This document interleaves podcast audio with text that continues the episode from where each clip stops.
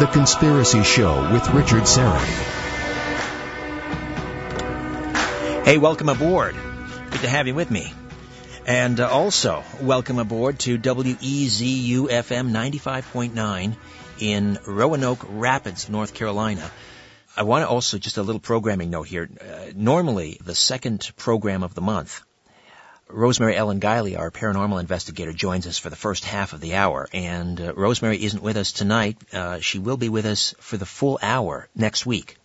Uh, we're going to do a whole hour. We just thought we'd uh, we'd set that aside, and uh, she's got a new book out dealing with afterlife, uh, dream messages from the afterlife, and uh, it's going to be it's going to be a, a really powerful hour. So we're going to move Rosemary into next week.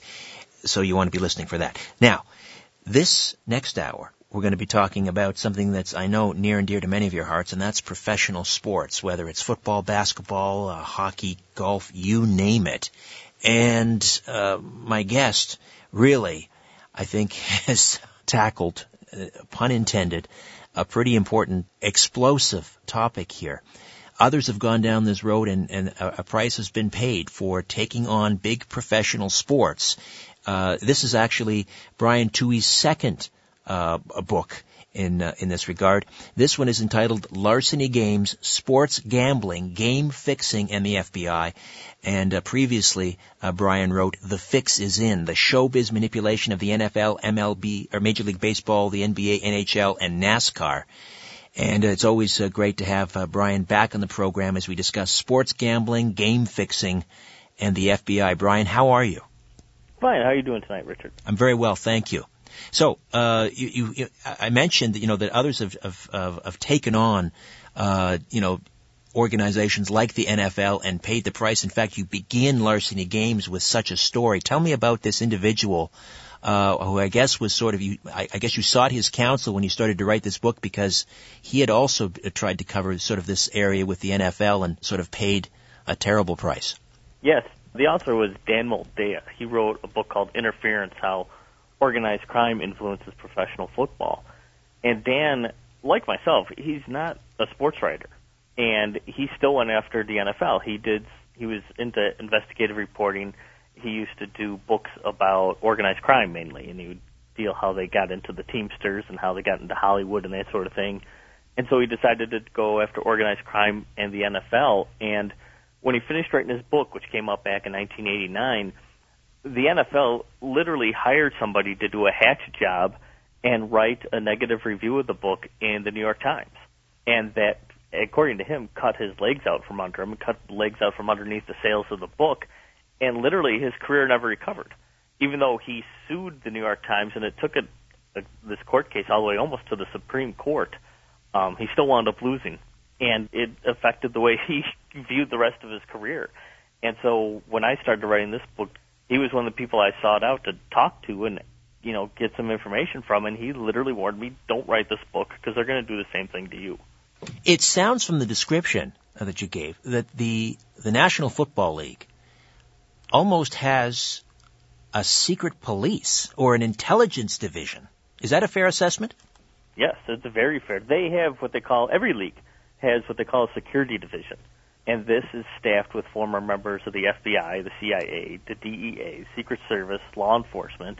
And even though these people don't possess police powers, you know, they can't make arrests, they can't do wiretaps, their job is basically to keep things quiet, as far as I can tell. Their job is to keep things as under wraps as they can so the leagues don't get black eyes over all these different sort of scandals. And these are the type of guys who went after Moldea, and these would probably be the guys, if they decide to go after me, who will be on my case. You also pointed out uh, in the in the book that uh, the late Howard Cosell was a, a big fan of Howard Cosell, and he did uh, these uh, weekly commentaries for for ABC. Very outspoken, obviously, those who remember uh, Howard Cosell, and was often, particularly towards the end of his career and end of his life, very critical of the NFL. What did the NFL do to Howard Cosell? Well, it wasn't just to Howard Cosell. The NFL, when they hired Pete Rozelle as commissioner back in 1960, Pete Rozelle's background was public relations, PR.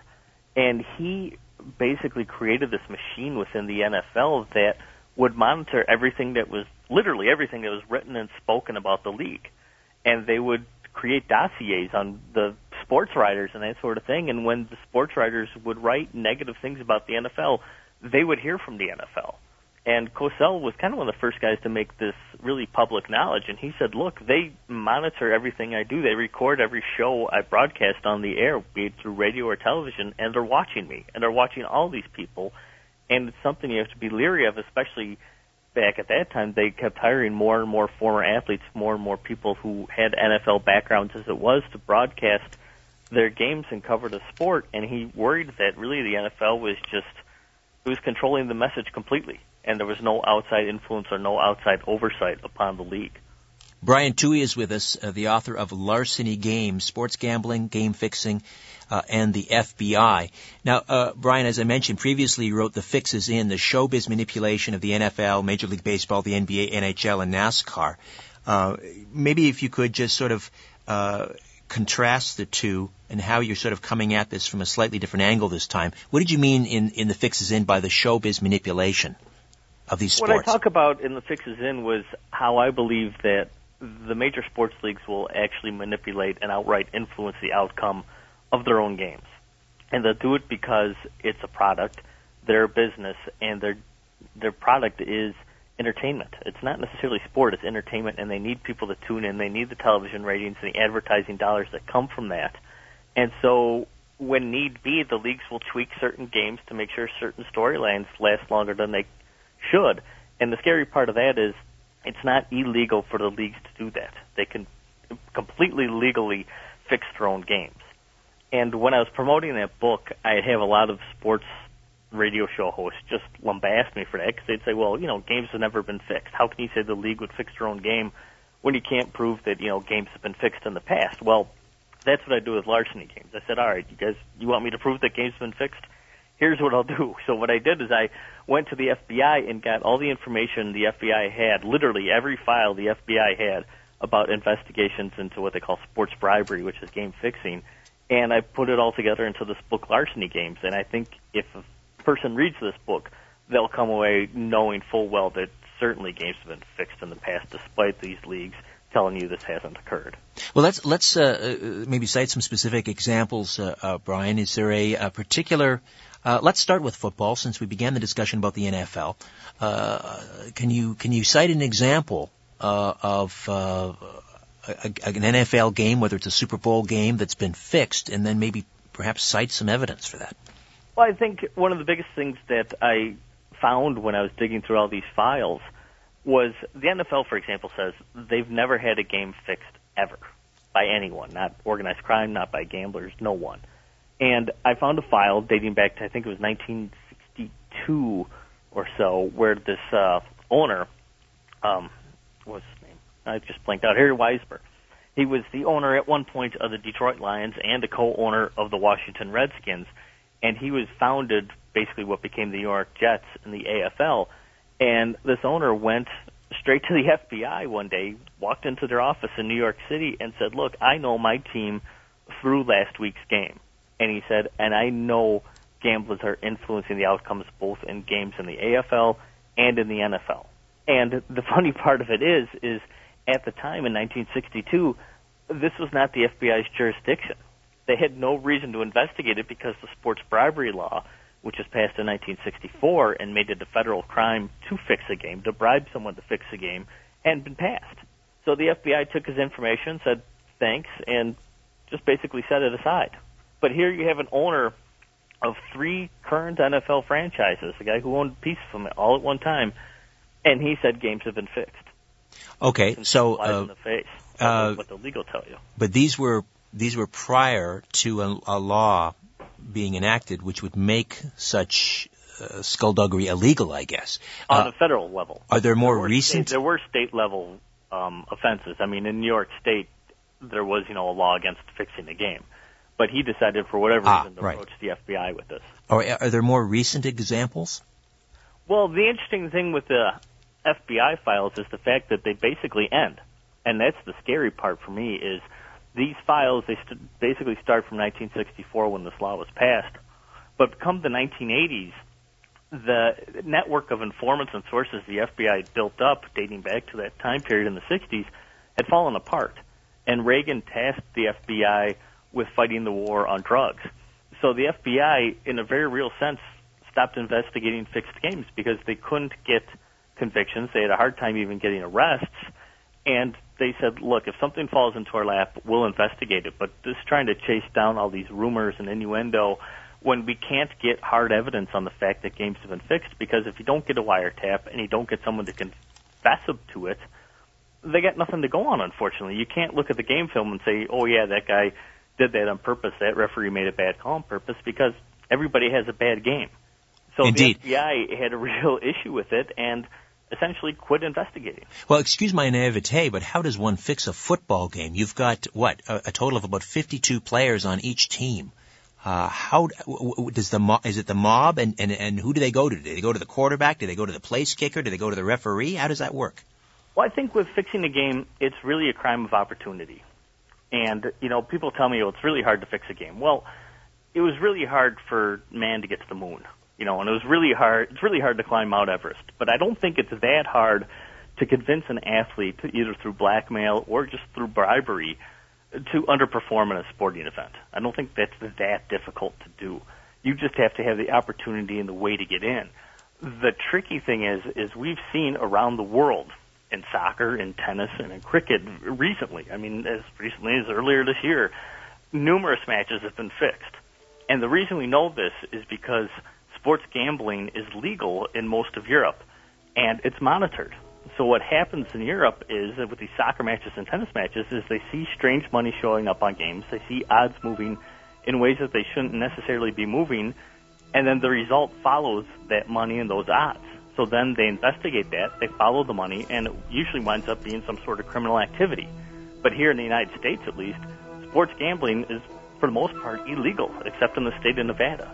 So literally 99% of the gambling done in the United States is done illegally and no one's monitoring it. Yet billions upon billions are being wagered on these games. Brian Tuohy is with us, the author of Larceny Games. When we come back, we'll talk about the uh, Tim Donaghy uh, NBA point shaving scandal. Of course, he was a uh, an NBA ref who was accused of shaving points, and uh, also uh, a story that just broke just around the time your book was published, and that was uh, Bobby Riggs, of course, and Billie Jean King, the great battle of the sexes in 1973, I believe, at the Houston Astrodome, and uh, and quite an admission from someone close to Bobby Riggs just a couple of weeks ago. Back with more of my conversation with Brian when the Conspiracy Show continues. Don't go away.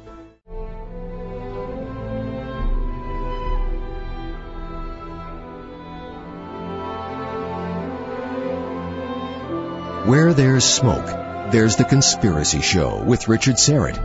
Welcome back. Brian Tuohy is with us, the author of Larceny Games. A larceny game, a definition uh, from uh, Brian's website. It's a slang term used in the late 50s, early 60s to describe a sporting event fixed by a gambler and or mobster for gambling purposes, uh, and to investigate claims uh, that uh, these uh, various games have been fixed in the various professional leagues. Brian did something that uh, no one has done previously, um, and that is to, uh, you know, go to the FBI and uh, ask the the FBI what it knew with regards to sports bribery violations. And there were 411 files specifically relating to sports bribery dating from 1964 until as recently as 19. 90. Uh, now, I wanted to talk you, to you about uh, the NBA for a moment, and uh, I, I, probably am not pronouncing his name correctly. Is it Tim? Was it Tim Donaghy or Tim Don- Donaghy? Uh, I think it just depends on how you want to pronounce it. I've heard it both ways. Uh, now, this was a, a, a former NBA referee. He worked something like 772 regular season games in the NBA, and uh, resigned in 2007 before reports of an investigation by the FBI that he bet on games that he officiated during his last two seasons and that he made calls affecting the point spread in those games. What can you tell me about the Donaghy scandal? Well, the one thing about Donaghy is the fact that, well, actually two things. One is, had the FBI basically not arrested him, he'd probably still be an official in the NBA today. He was one of the higher ranked officials they had. And the other thing with the Donaghy scandal is the fact that he really wasn't arrested, nor was he charged or jailed for fixing a game. Everybody kind of thinks he was, but that's not the case. He was he was arrested for gambling charges, but not for game fixing because neither the FBI nor the NBA really wanted to try to convict him of that because they knew how difficult of a road that would be, and they had him on the other charges pretty solidly. So a lot of people think he went down for game fixing, but that wasn't the case. What I find really interesting about the Donaghy scandal is the fact that it really blows a lot of the myths out of the water about being able to detect a fixed game. And the fact is, Las Vegas, which everybody refers to in the United States as being the center of sports gambling, really isn't. And the fact is, Las Vegas didn't recognize what was going on with Donaghy's games, despite the fact that he likely was influencing the outcome of these games. Las Vegas wasn't paying attention; they didn't catch it, and the FBI didn't catch it. Nobody was catching what was going on until the FBI stumbled across it in a wiretap and another unrelated organized crime investigation. Did the NBA not want to pursue this because uh, it was too difficult, or because they just didn't want the publicity? I think a little of both. I think they realized to prove that he was fixing the game took a lot. And the bigger issue, I think, the more prime issue with the NBA was the fact that it would affect our integrity. If they came out and said games were fixed by this guy, and it was over the course of several seasons, then it was, you'd have to go back and say, well, which games did he fix? Which games did he influence? Did that cost game teams wins and losses? Could that have cost teams playoff positions? I mean, there was a lot at stake for the NBA, and so they just really wanted to get it out and out of their way as fast as they could, and not bring up those sorts of allegations. How widespread is this? Let's talk about the NBA. Uh, you know, was this just a case of one bad apple, or is it a case where there's one Tom, Tim Donaghy, there may be four, seven, a dozen? Well, one of the things I bring up in the book is the fact that there was a Hall of Fame NBA referee named Mendy Rudolph. He fixed games. I should say he didn't fix games. I shouldn't say that. He was known to definitely be betting on NBA games. And yet this was the guy who literally, I mean, I'm not exaggerating, wrote the rule book for NBA officials. And yet he was a known gambler. He had issues. He was mentioned in FBI files of gambling on NBA games while he was a referee, and yet he was the guy who wrote the NBA officials rule book. And so, I mean, it's it's not Donaghy wasn't an isolated incident. It was just these other incidents, including Sol Levy and Mendy Rudolph, were forgotten about and ignored. And you know, over time, these things just have a tendency to go away. So how does it, again, how does it work with an NBA referee, for example? He's betting on games in which he's officiating. And so how does he control the point spread?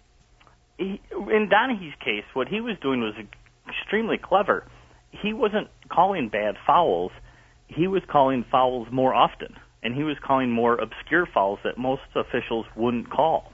So he was actually grading higher amongst NBA officials and their little scoring system and making himself look very good, actually, in the eyes of the NBA and their officials uh, by almost overdoing his job. And yet by doing that, he was able to influence the outcome of these games. And the scary part with Donaghy was, is he wasn't bribed to do this. He basically decided to do it on his own. And that's the thing I think a lot of people get in their head about when somebody wants to fix a game is that you know some shady character approaches this guy and convinces him to do it. Donaghy did it on his own, and it's very likely in the past that other players and officials kind of had the same idea. They're like, you know, if our team's going to be bad and we're going to lose, why don't I make a little extra money on the side by gambling on this, by betting on these games when I know I can influence the outcome in my favor. In, in, in your previous book, The Fix Is In, you, you spent some time talking about Michael Jordan, who, of course, uh, it, w- it was known or is known to be to, to be quite a gambler. Uh, is it? I, I don't, don't want to you know cast aspersions on the great Michael Jordan, but are there are there high profile players? Uh, do we know that in the past uh, or presently are gambling or, or betting on the games in which they are playing? I'm certain there are guys today who are doing it. I'm sure of it. I mean, if you look up, if you go to Gamblers Anonymous website and you read the characteristics of like a compulsive or addictive gambler, they're the exact same characteristics you would want in a major league athlete. I mean, they're really identical. Um, but the question is, is who's doing it? How come, really, since Pete Rose have we not seen a player, coach, or referee, really, besides Donaghy, get busted for having some sort of gambling addiction? I mean, where is it? There's got to be people out there. And in, in larceny games, what I found was that amazingly, a lot of the files actually dealt with really well-known named athletes. Some of these guys were Hall of Famers. I mean, guys like Bill Russell, guys like Bob Cousy, guys like Len Dawson, guys like George Blanda. I mean, these are guys who are in the Hall of Fame, guys who are considered legends. Yet the FBI was investigating for gambling on games and maybe perhaps fixing games. Bobby Riggs, of course, uh, great Wimbledon champion, and uh, I believe at the age of about 55, which at the time seemed ancient, it doesn't seem that old now, but this famed Battle of the Sexes with Billie Jean King, it recently came to light that uh, that Bobby threw that match. What do you make of that? Well, Riggs was a known hustler. I mean, that's what he did once he kind of got out of the professional circuit. Is he started hustling people. that was his thing. And if the story is accurate, he got in deep with some mobsters, and the mobster said, "The way you get out of this is by throwing a match for us." Now it's interesting because there's another mobster out there, this guy by the name of Michael Franzese, who was the big time mobster. He actually had a hit out against him, but he became a born again Christian when he got out of jail, and now he travels the country and he talks about his time in the mafia, and he also talks about game fixing and how easy it is to get people who are jammed, what he calls jammed up when they have gambling debts, when they have, you know, uh, drug problems and that sort of thing. How it's very easy to approach those athletes who are in trouble and get them to fix games to get out of trouble. So his story really kind of mirrors what happened with Riggs. But the interesting thing I find with the whole Riggs story is that it's 40 years later, it's an exhibition tennis match, and yet we still really don't know what happened that day we can't prove that he fixed the game. It seemed like he probably fixed the match, but he can't prove it.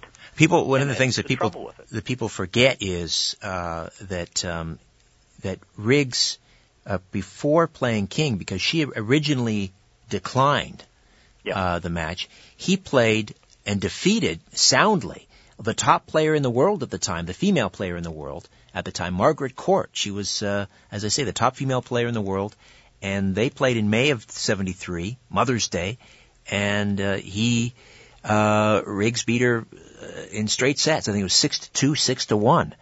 Uh, so for those people that think, well, Bobby Riggs was just too old, you know, to beat uh, Billie Jean King, and that's why she defeated him, he still had, you know, he still had the stuff. So is it possible?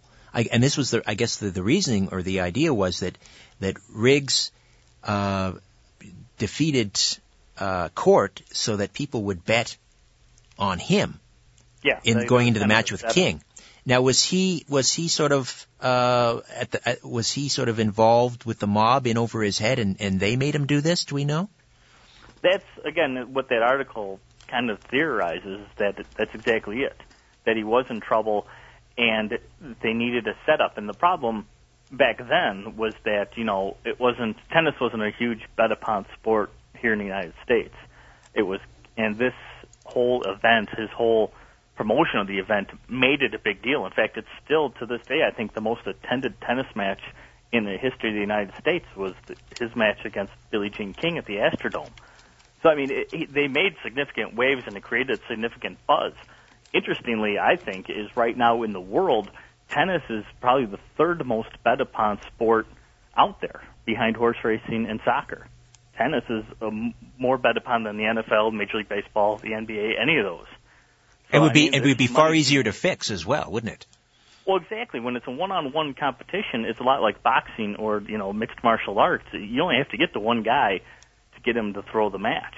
And the scarier thing too now with tennis is they have what they call spot fixing, which is where you don't even have to throw an entire match. You can just throw a particular game, or you can even just throw a particular point within that game, and people can bet upon that and make money off of it. And that's one of the things they've been uncovering in tennis and in cricket is, and even in soccer with penalties, these what they call spot fixes, where it's not throwing an entire match, but just causing a certain event to happen within a game because there's so much in-game betting on these sports now too. Brian Tuohy is with us, the author of uh, Larceny Games, talking about uh, sports gambling and game fixing uh, in uh, major league sports like the National Football League, the National Basketball Association, even the NHL, our beloved hockey uh, Canadians.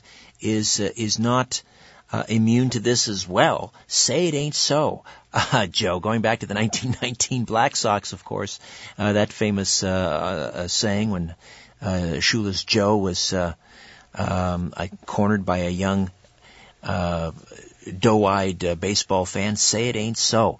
Uh, and we and we tend to think that these these uh, uh, you know the game fixes go back to uh, an, an earlier era, like the 1919 uh, Black Sox. But I was interested to learn that um, that the NHL.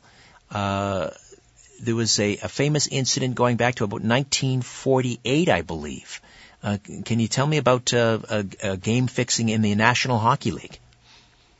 Game fixing in the NHL isn't very prominent because it's not one of the most heavily bet upon sports. And that's, I think, part of the whole deal, too, is if you bet, even today, if you bet an enormous amount of money on an NHL game, people are, their heads are going to turn because they're not used to it. Whereas, like with the NFL, they say literally a billion dollars or more is bet illegally on the NFL every week. A billion dollars a week? Yes. My word. If not more. But that's why you can hide money within that illegal system is, you know, you throw an extra million dollars against the billion dollars, no one will notice it. I mean, it doesn't turn heads like that kind of money might in an NHL game. But going back to the 1940s, yeah, they had they caught one of the members of the Bruins, and his name escapes me right now. But he basically told the gambler, uh, maybe I just don't do so well tonight, and we lose. And sure enough, he didn't do so well, and they lost, and unfortunately, he got busted for it. Um, but the one more interesting things I find with the NHL actually is the fact that two of the founding members, um, Arthur Wirtz, whose family still owns the Blackhawks today, and uh, James Norris Jr., who at the time owned um, the Detroit Red Wings and actually part of the Blackhawks too at the time back in the 40s and 50s, they conspired with a known mobster by the name of Frankie Carbo, and they controlled professional boxing for about 20 years in the United States. Wow. Oh, the uh, the, the player for the Bruins was Gabby Gallinger. There you go. Uh, along with um, uh, Bill Taylor. Their careers were cut short when Gallinger and Taylor were discovered gambling on their own teams and banned for life by the NHL. They were reinstated in 1970 and these are the longest suspensions in NHL history. Back with more of my conversation with Brian Tuohy, Larceny Games.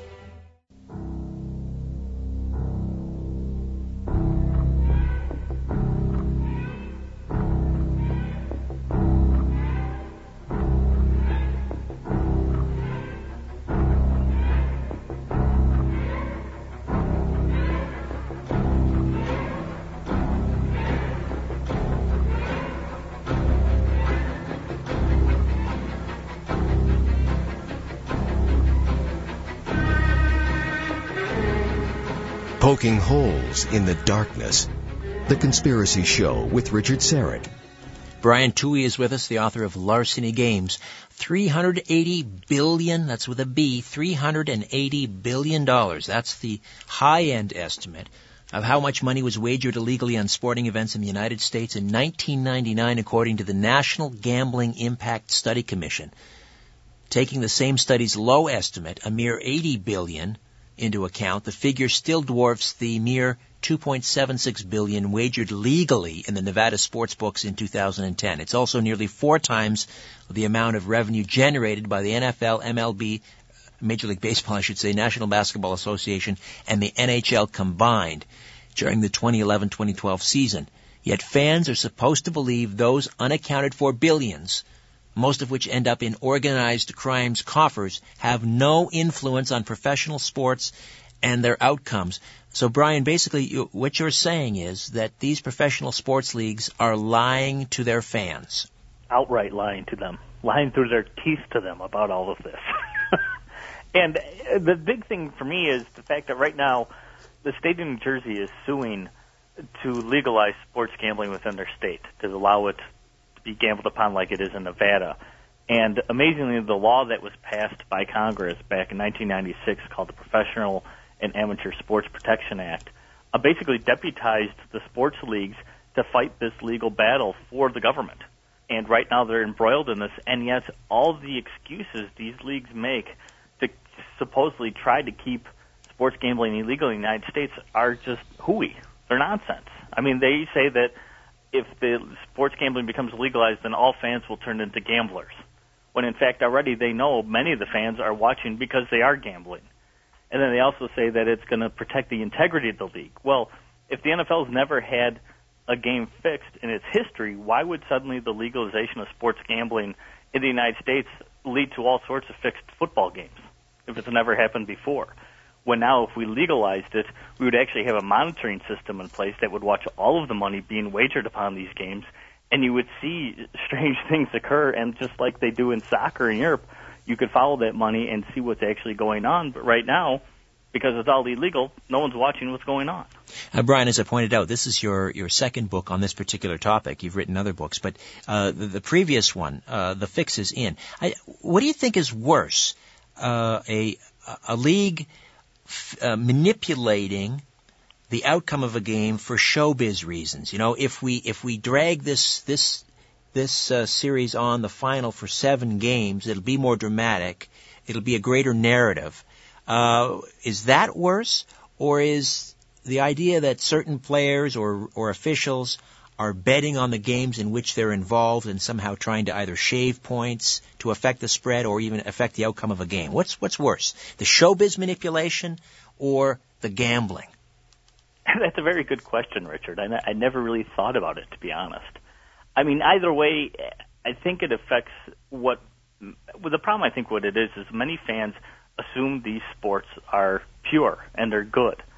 And they assume that because if they were in the place of those coaches or those players, that they would give, a, you know, the cliches, they give 110%, take it to the next level each and every game, that they don't suspect anything like this could possibly happen.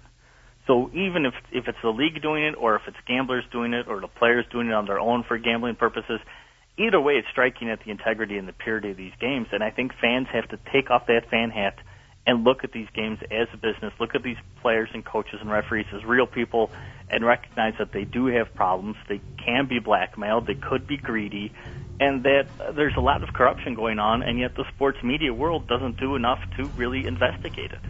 Or, or quite the opposite. Uh, they're, they're working overtime to bury it. Exactly. All right, we'll take a time out. We'll come back. We'll get to some calls. Keith in Rochester is uh, holding on, wants to, wants to ask you about horse racing, and uh, we'll continue to discuss sports gambling, game fixing in professional sports. Hey, we just welcomed a new affiliate from uh, from North Carolina. I know NASCAR is, is big down there, so we'll uh, we'll chat about that as well with Brian Tuohy. Don't go away.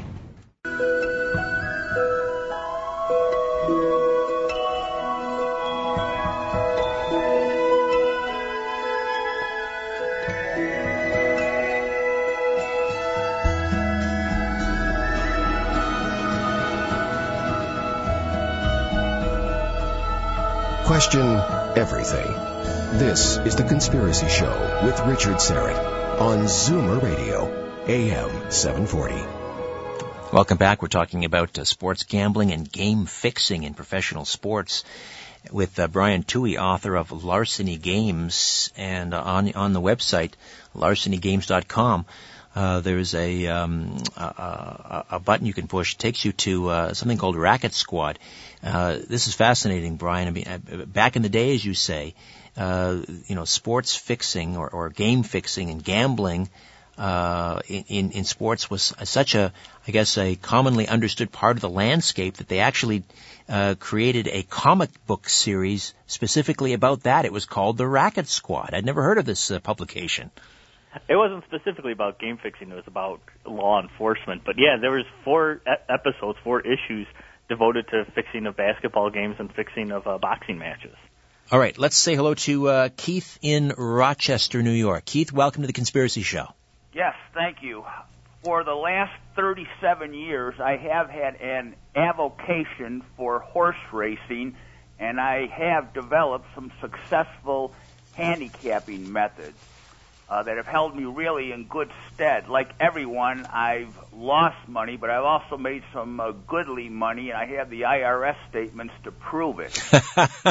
uh, my question is, when I lose, I always figure exactly that, that my handicapping has let me down, and I wanted to uh, ask your guest, for someone like me who, uh, to use the old parlance, is a rail bird, what would I need to look for insofar as games that are fixed. Uh, I'm just saying, without being naive and foolish, I, I don't believe I've ever come across a, a fixed race. And uh, when I lose, I lose, and when I win, I win. But um, I really uh, don't. Uh, uh, as I contemplate and look at the daily racing form and indi- individual track programs, I don't ever figure, and I understand jockeys and so on being gotten to as such, but I just simply handicap and wing it, and uh, don't let the idea of anything being fixed uh, get in my way. And I'm just wondering for a guy like me, uh, 37 years, I just picked it up when I was 20 and a half years old, what I should be looking for. Uh, if in fact I'm so naive that uh, I really am dealing with fixed races. All right, Keith and Rochester, thanks for the call. Great question. Brian. I guarantee Keith has seen a fixed race and just not known it.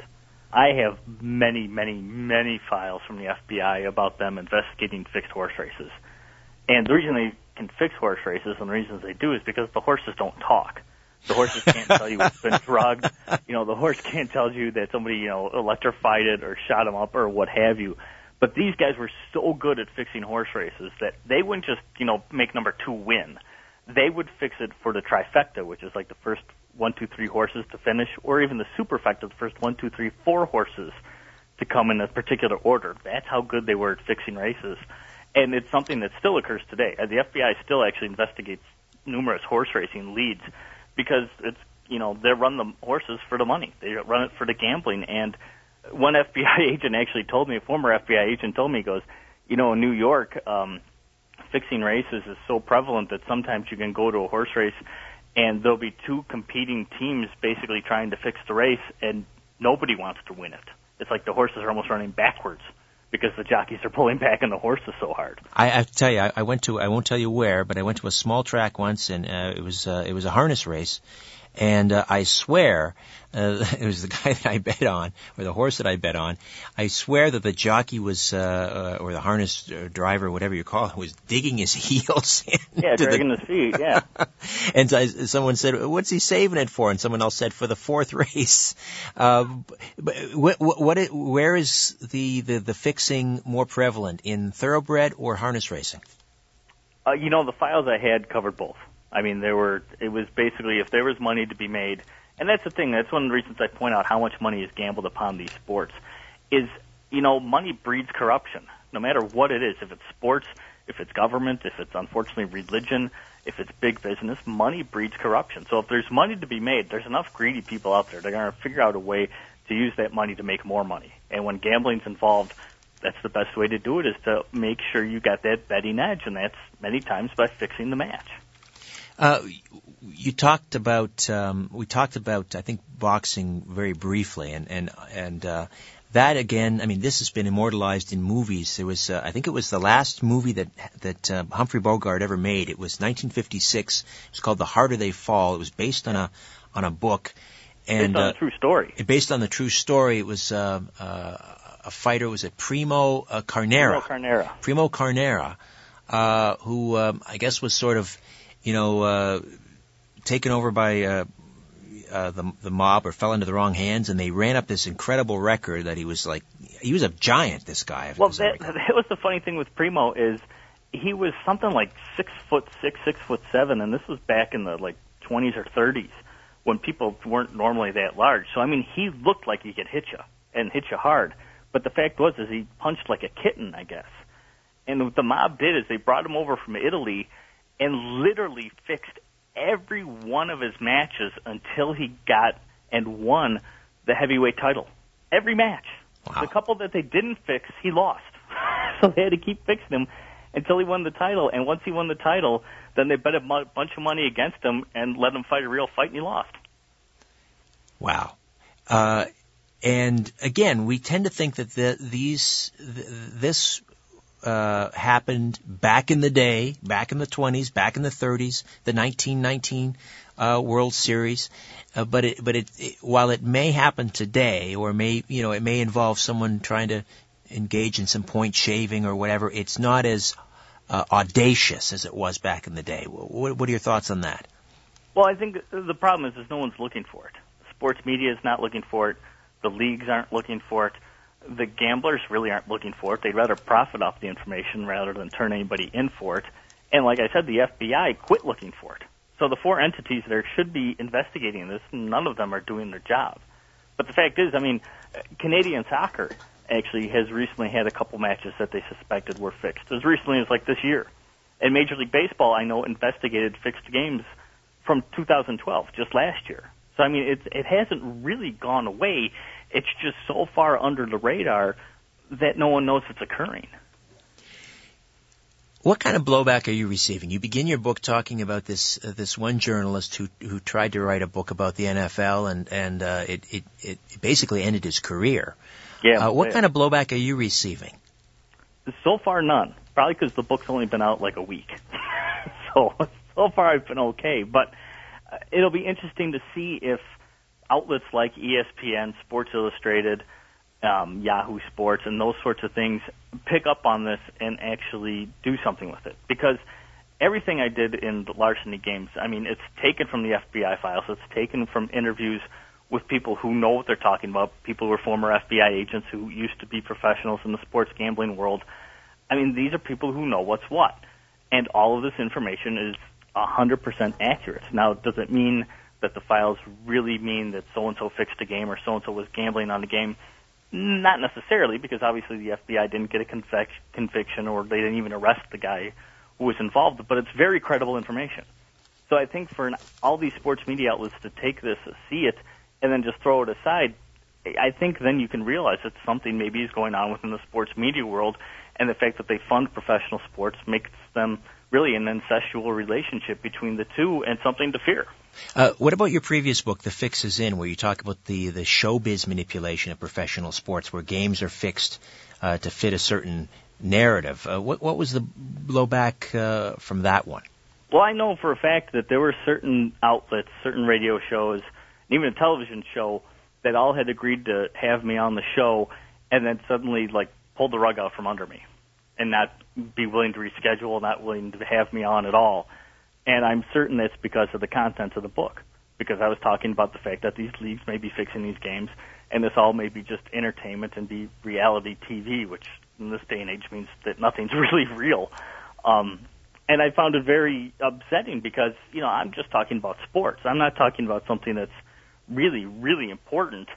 And yet I know just from this experience that there's people out there who probably have the truth on bigger, more important subjects. And if they can't get the media attention, if they can't break through that wall and get the word out there, then nobody knows it exists. You're a, uh, you're a sports fan, I'm guessing. Obviously, you know, this is, wouldn't be an area that you would investigate.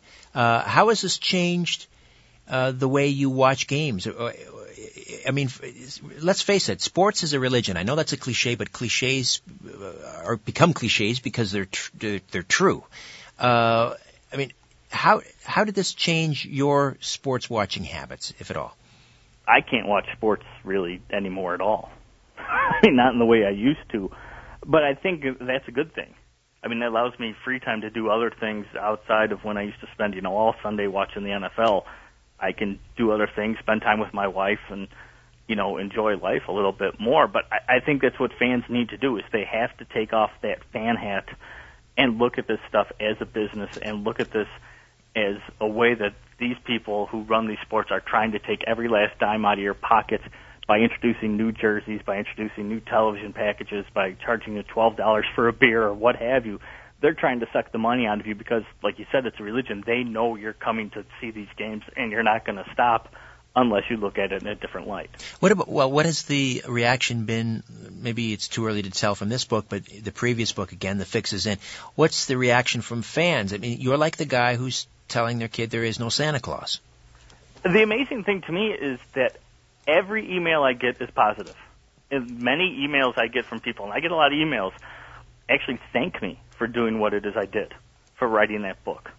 And I mean, that makes me feel really good because I know both of these books, The Larceny Games and The Fix Is In, no sports writer would have written.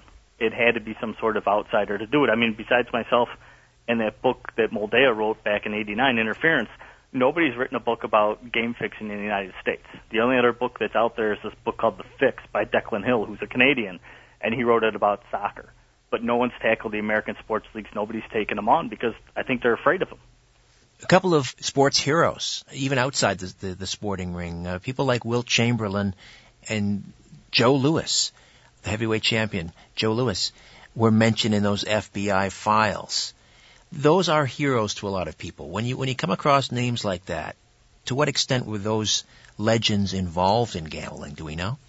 Well, according to the FBI file, Wilt Chamberlain was much like Michael Jordan, really a compulsive gambler, and he would gamble on anything. And according to the files, from the, what they got from their sources and informants, was that Wilt Chamberlain was betting ten to twelve thousand dollars a game on himself. He wasn't betting against himself; he was betting on himself. But he's still betting on basketball games in which he played, which should have kicked him right out of the league, and it should kick him right out of the Hall of Fame. But it hasn't. Um, and the thing with the FBI was is they when they recognized all this information, they didn't care because they weren't the NBA's police force.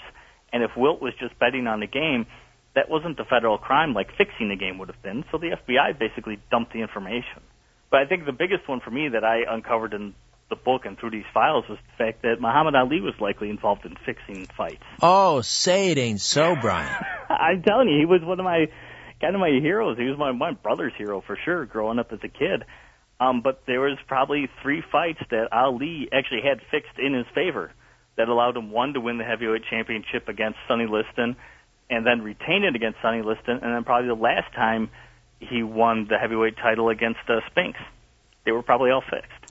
Wow, I have to have you back on, and we'll, we'll maybe we'll dedicate the show just to talk about that. Uh, although I don't know if I could bear it. well, it's, I mean, that's the funny thing with these files is a lot of it were heavy duty names and it just kind of made kind of blew my mind. It wasn't just you know like obscure people. You're like, oh, okay, see where this guy would fix it. These were prominent athletes, prominent figures, and yet these were the ones the FBI were investigating. Brian, always fascinating, and I appreciate your time tonight. Larceny games, sports gambling, game fixing, and the FBI. Uh, not for the faint of heart in the uh, in the, in the sports arena, that's for sure. And the website larcenygames.com. Uh, thanks, Brian. Appreciate it. Thank you, Rich. I appreciate it. All right. Thank you, uh, Tim Spreen, for uh, technical production. And uh, back next week, of course, talking about uh, the White House call girl, the real Watergate story with Phil Stanford, Rosemary Ellen Guiley as well. In the meantime, don't be afraid. There's nothing concealed that won't be revealed, nothing hidden that won't be made known. What you hear in the dark, speak in the light. What I say in a whisper, proclaim from the housetops. Move over, Aphrodite, I'm coming home.